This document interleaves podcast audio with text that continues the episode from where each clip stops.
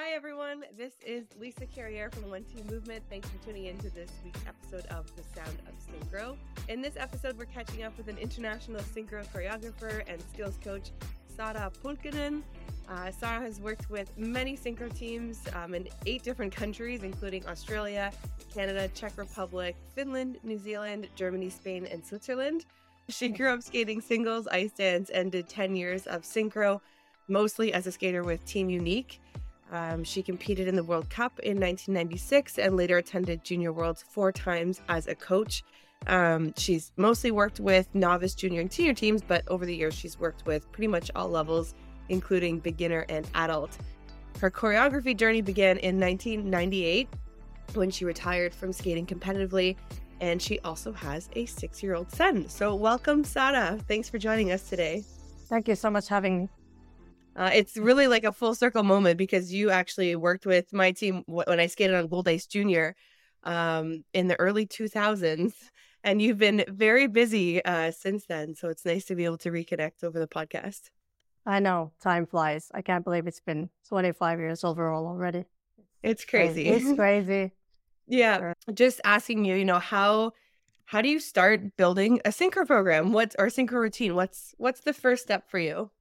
Uh, finding the music, of course, is the first step. And then I think the music kind of takes it from there. So it definitely always starts with the piece of music.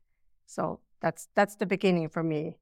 And you never know where you can find. Like you can find music everywhere, movies, shows, just casually listening to music. And I don't know, but sometimes it's the music just hits you, and then you know, okay, this is going to be a program, and and and it kind of goes from there.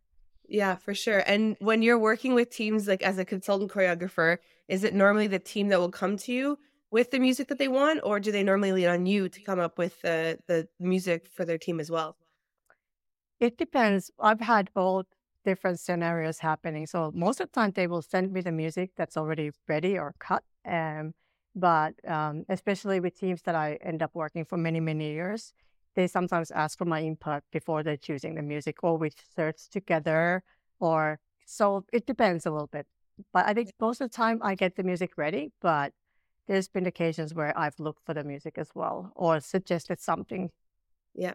And when you're thinking of music do you normally is it kind of the music that you find first and then you'll come up with up with a theme based on the music or have you had it where you'll have a theme in mind and then you'll try to find music to fit the theme. I've definitely had that happen. I think that's um I think it's easier when you find the music and the theme is already there, but sometimes you can use different kind of music. I I think I just I'm having a moment right now where I'm kind of have a theme on my mind, but I, and I'm looking for music for that. So I think it's a bit more difficult that way, but definitely doable.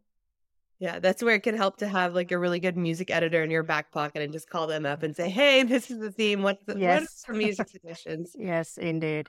So, uh, another questions. Um, I, I, have you done choreography for like single skating as well, or just synchro? I have done singles, um, not that many times. Um, the most recent was actually my goddaughter, who is now 19.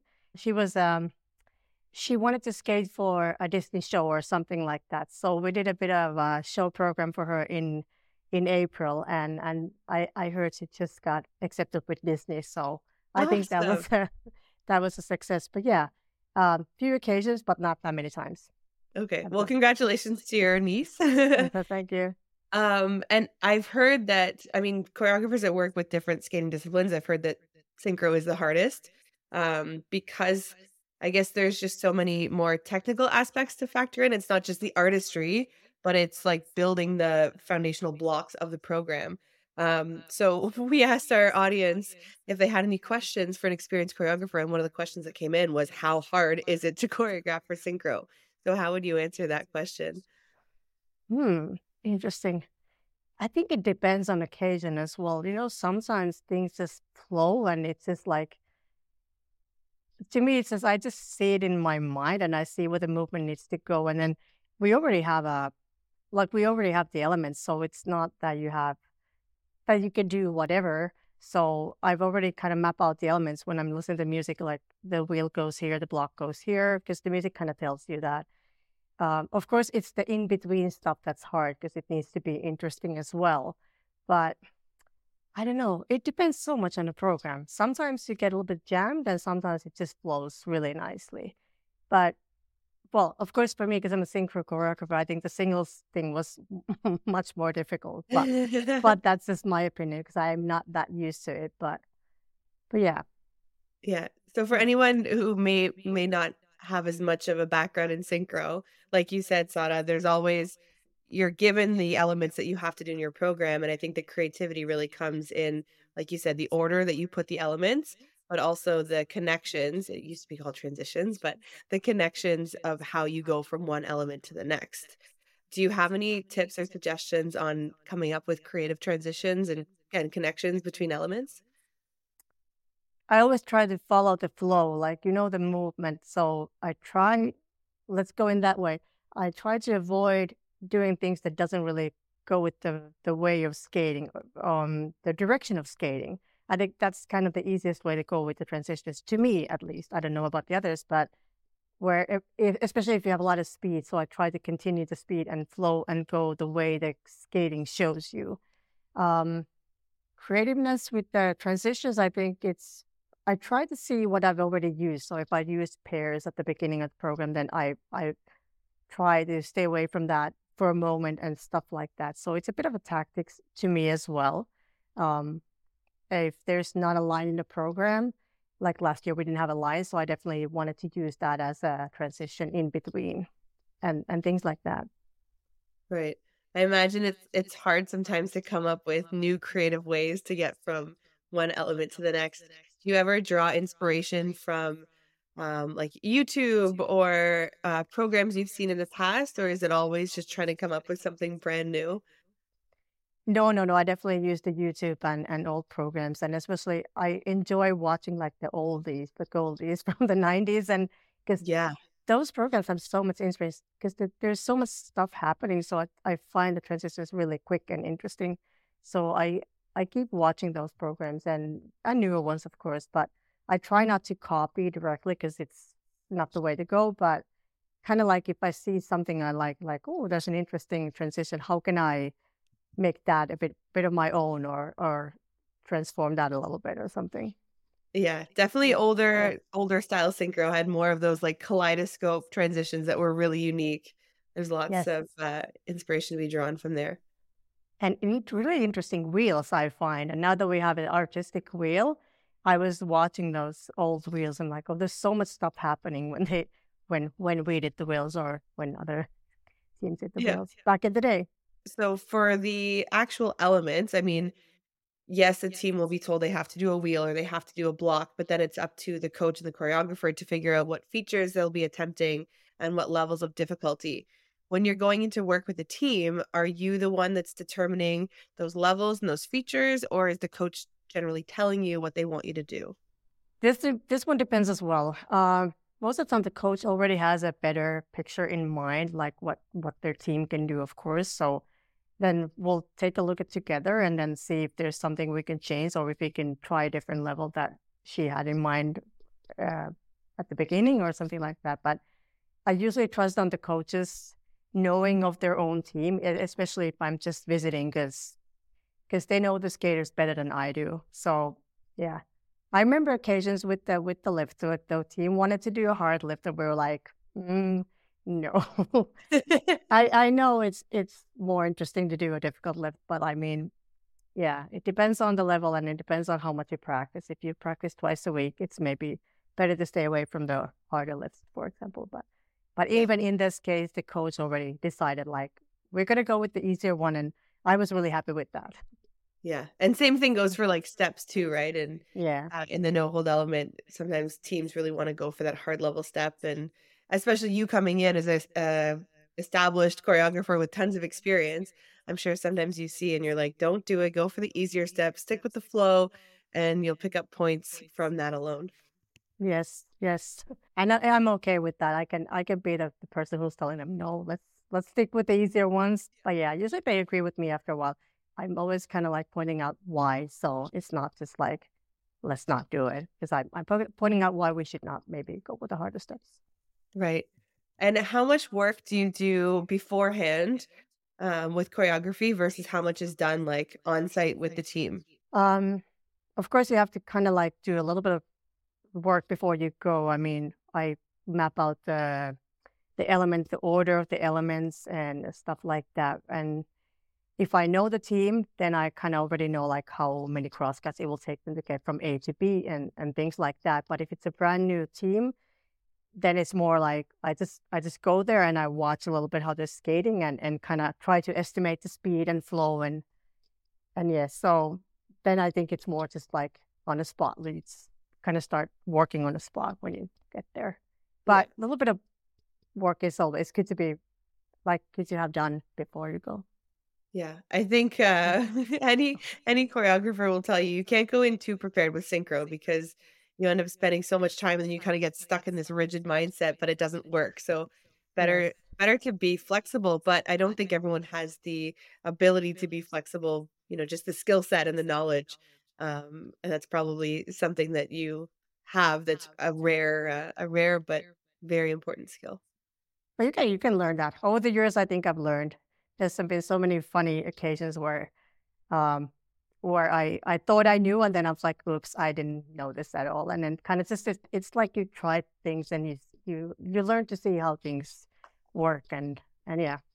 And when especially if you choreograph the same teams many times then it's easier because you you remember from last year, okay, it's it's almost the same team and they were able to do this and then but yeah, this it's definitely something you can learn but you have to be open minded and it's sometimes scary because you're not sure how it's going to go but you just yeah. kind of you go in and, and you watch and you'll you'll see so it sounds like something where the more you do it the better you get like anything yes. i guess just experience yeah. a long way yeah. um, for maybe someone who is interested in getting started in choreography but doesn't have any experience obviously not wanting to let a team down do you have any suggestions or tips for them when they're just getting started try to be as prepared as you can. I mean, make sure you know the music well enough, like you know the highlights which you want to use and and the element order. And of course, that can change as well. Like it's not like it has to be a certain way if you decided beforehand. But I don't know, just don't don't get jammed. If you, even if you make a, one little thing that you think it's not like the best you can do, just like move on, and you can always fix it later. Or the coach can fix it later. That's what we've done, like sometimes you get stuck on something a little bit and, and, and you could spend like 10 hours on it, but I know it's not that, that big of a deal and the coach can deal with it later. So just like be brave. just, it's okay. Things will work out itself and the coach can do a lot of stuff after you're gone already. Yeah. If, and so you're like, for, uh, if you're visiting, that's what, what I mean. Yeah. yeah. So for a program that's anywhere from say two minutes to four minutes, how long would you say it takes to a prepare uh, the choreography for the team, but then B actually being on the ice teaching it. To prepare, um, can be of course I think it, I, I would say five hours or something because I at least for me I try to get to know the music and and at least have some kind of idea of the counts like how much time for the wheel or, or the how much how many counts of eight for the block or something like that 10 hours is really good. If you have 10 hours for like a short program is a little bit less. I would say short program, short program will be done in, in about six or seven hours. But if it's like a three minute program, it's good to have about 10 hours on ice with yeah. team. And that's for like a free program, which is yeah, yeah, a little bit more advanced. Yeah. And of course, the senior free would be the hardest, and I would probably want to have a little bit more than 10 for that. Yeah. But for junior, then, or yeah. And you said that you did some uh, choreography virtually during the pandemic. So how did that factor into the time required?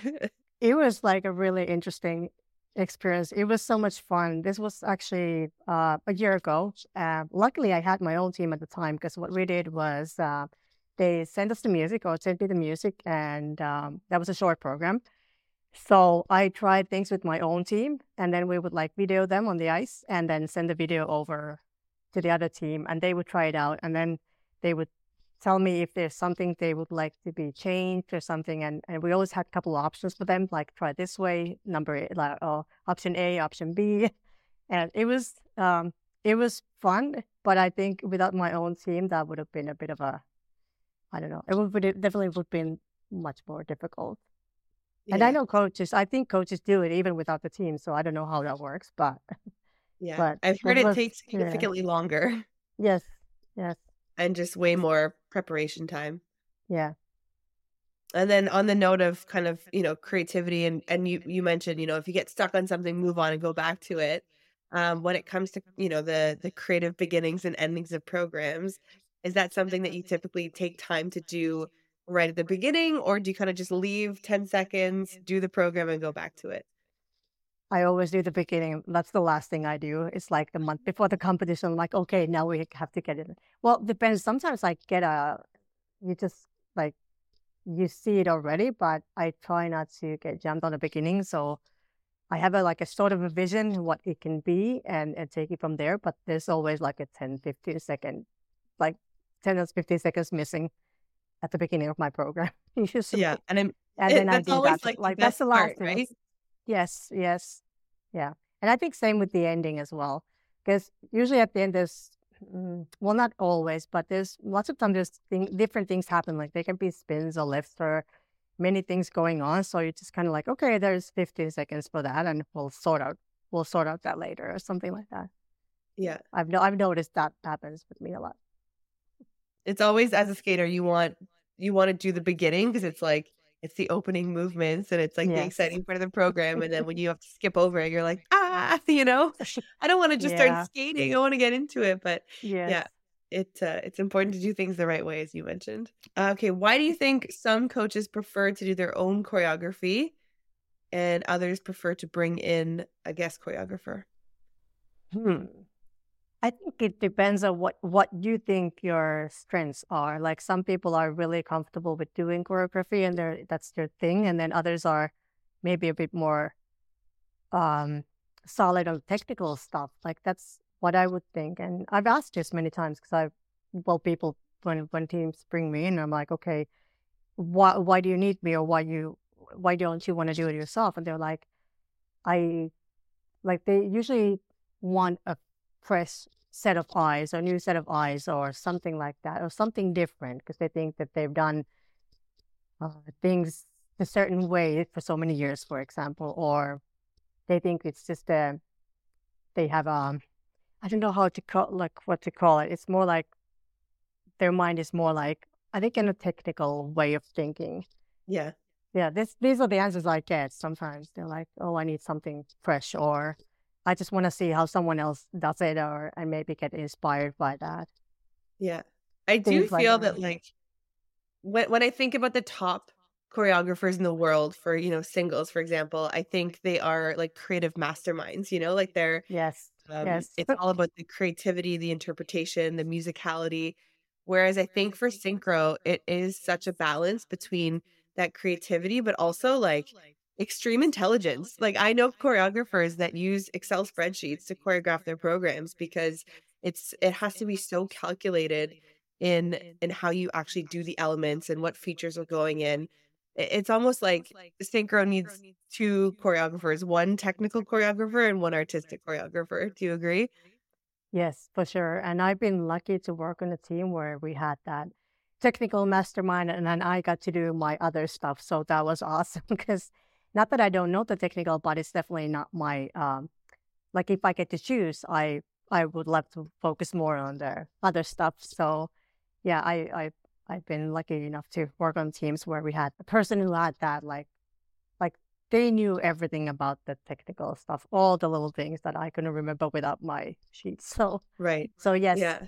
yes, But maybe that's why, you know, some coaches, if they're more technical, like technically strong, maybe they want the choreographer to come in and help with the artistry. And then if the coach is more artistic, then they want a choreographer to be more technical. So um, I think it's important as a coach to know your strengths and then bring in outside help to complement whatever your strengths are. yes, I I, I fully agree. And um, of course, over the years, you'll learn, and especially if the, the rules don't change. Like I like when it's if they keep it the same as uh, at least a couple of years, because then you already it's easier for the second year to do. You know, okay, this was Yes. how it how it worked last year, so now we can just like tweak it a little bit. But um, I remember times when the rules kept changing every year, and that was a bit hard. And I I felt that that was limiting the choreography big time. but I knew it was necessary at the time. But it was just kind of like you didn't have time to do much then step sequence here, step sequence here. Okay. Yeah. And then, yeah. Um, do you have any tips for teams who might be considering bringing in a choreographer? Like what they should look for, what sort of questions they should ask the choreographer, um, and even little things like how to budget for having a guest choreographer come in? I think ask for if you know that someone else have used someone, you can always ask, and then kind of like keep an eye on the programs you maybe like. Then if that's the way you, because there's so many different types of choreographers over there. So if you see something you like, of course, I would start from there, and then um, as for references, if you if you know someone, I think the one one that I find is really important is how the how, how the connection is between the coach and the choreographer because sometimes you don't know the person at all. So I think it's good to have a little chat before so you see if you're on the same page on things. Because I know things can things can go sour as well, I guess. I I've luckily I've never ha- had that, but I know like it's it's not always like we don't always have the same kind of visions as a coach. So so if you if you can chat with the choreographer before, I think that's a really good start. Yeah. And if you know any of her work before, then that's kind of easier to see if she might be or he might be suitable for you. Yeah. I love that tip to find programs that you like and then ask who their choreographer was and kind of go that way because I think I, I've worked with teams in the past as a consultant where they've asked me to do their choreography and I've I've said I'm not the person for you because my style is my skating style is different than your team style. And so my movements wouldn't match, you know, the the skating style of your team unless you change the style of your team. Um, and they had been working with a choreographer that was very like sharp and you know just a different a different style and that worked for their team. um, but i think it's important for teams to know um, and kind of align their choreographer with their vision and their style as well and not just kind of take anyone that they may come across because everyone has their own their own styles and their own strengths. That's a, I think that's a really good point too what you just like what you just said. It's really important to know what might suit you and what what not yeah. Do, what, do you find that when you're working with teams, you typically have like an ongoing relationship with them throughout the season? Or is it more you go, you deliver the program, and then, you know, see you next year if you need me? I usually get to see some stuff like I always ask, like, can you please send me videos like two months from now? And, and if you have any questions. So I've usually had a, some kind of relationship throughout the whole season. And I've, um, I've gone back like in the middle of the season to tweak the program if needed. And I think that was really good because when you just put it together uh, at the beginning of the year, you kind of, it's like a rough copy of things. And then it's kind of like, it's really good if you can add on it later or if you can fix those little bit things that might, might bug you in the first place as well. And I got to do that um, with some of the teams and it was really good because I knew I had the chance to go back and, and improve things if needed. So yeah. yes for sure. Um, how would you say your music selection changes based on the strength of the team that you're working with? Well, I always try to see what they've done already. Like if there's something they did two years ago or, or three years ago, let's try do something else. And and with some teams, you can just see what what they're really good at. Like some teams are just really good at certain musics and not so good at others. And right. I always encourage teams to try because I mean, as a skater and as a coach, I I wanted to do different kinds of music. I don't always want to stick with the same kind of music. That that gets boring. But if you find that you're really good at something and, and maybe you did it five years ago, I think it's okay to go back to the same kind of music and do it again. Or especially if you if you're uh, fighting over a spot at Worlds or something, then you really need to think what kind of music is best for your team. Yeah, and yeah, it can be a fine balance between like wanting to push them out of their comfort zone, but then also wanting to give them the vehicle that will make them the strongest and have the best performance they can have. Yeah, and and these are the conversations I've I've had with some of the coaches, and I think it was really good that the coach really knew that. And she was like, "Okay, I would really love to do something totally different, but but I don't know if my team can kind of kind of perform this way. So this year it's really important that we we do something that is kind of it's a solid program for them. So yeah. yeah. Um, okay, so as a as an international choreographer, um, obviously you speak Finnish and you speak English. Um, I don't know if you speak any other languages, but how have you found it when you're going to other countries like Spain or Germany? Um, whether there's a language barrier or just like the cultural differences, how has that affected you as a choreographer? Uh, luckily, most of the people speak English, so I don't.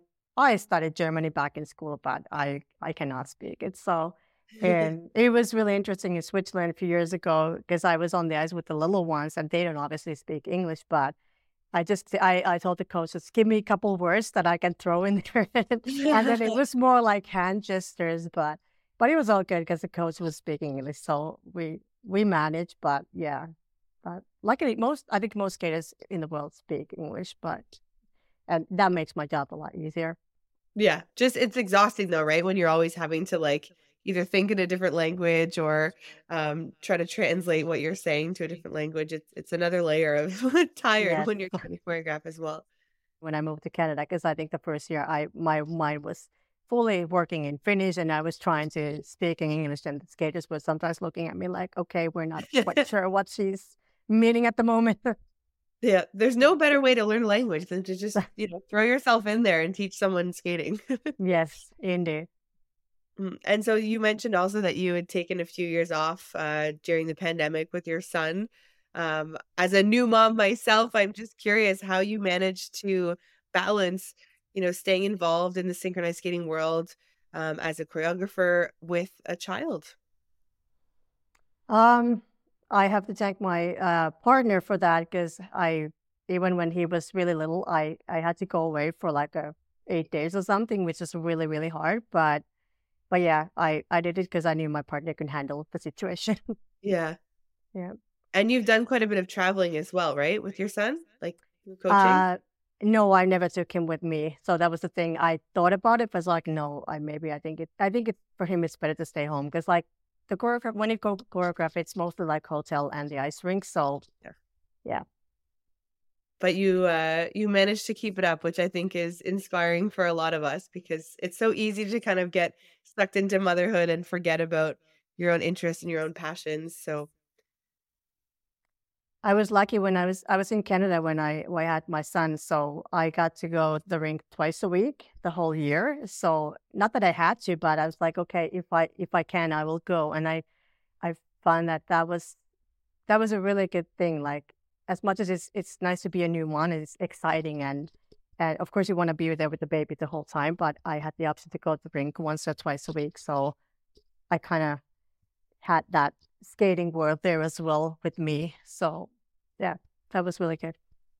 Do you have any uh, final comments to make for anyone out there that's um, I mean, this is the time in the year that that people are considering choreography. So, do you have any words of wisdom to share with them? Just uh, trust your instincts, trust yourself. It's sometimes you feel like you get get jammed on something, but just it still happens me to me after 25 years. So don't worry.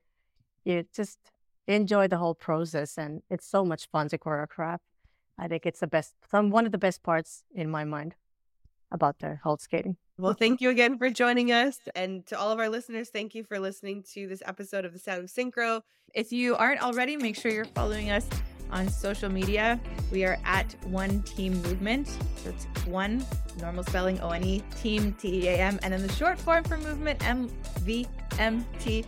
Our website, oneteammovement.org. So follow us on social media and be sure to check in for our next podcast episode and the future ones to follow.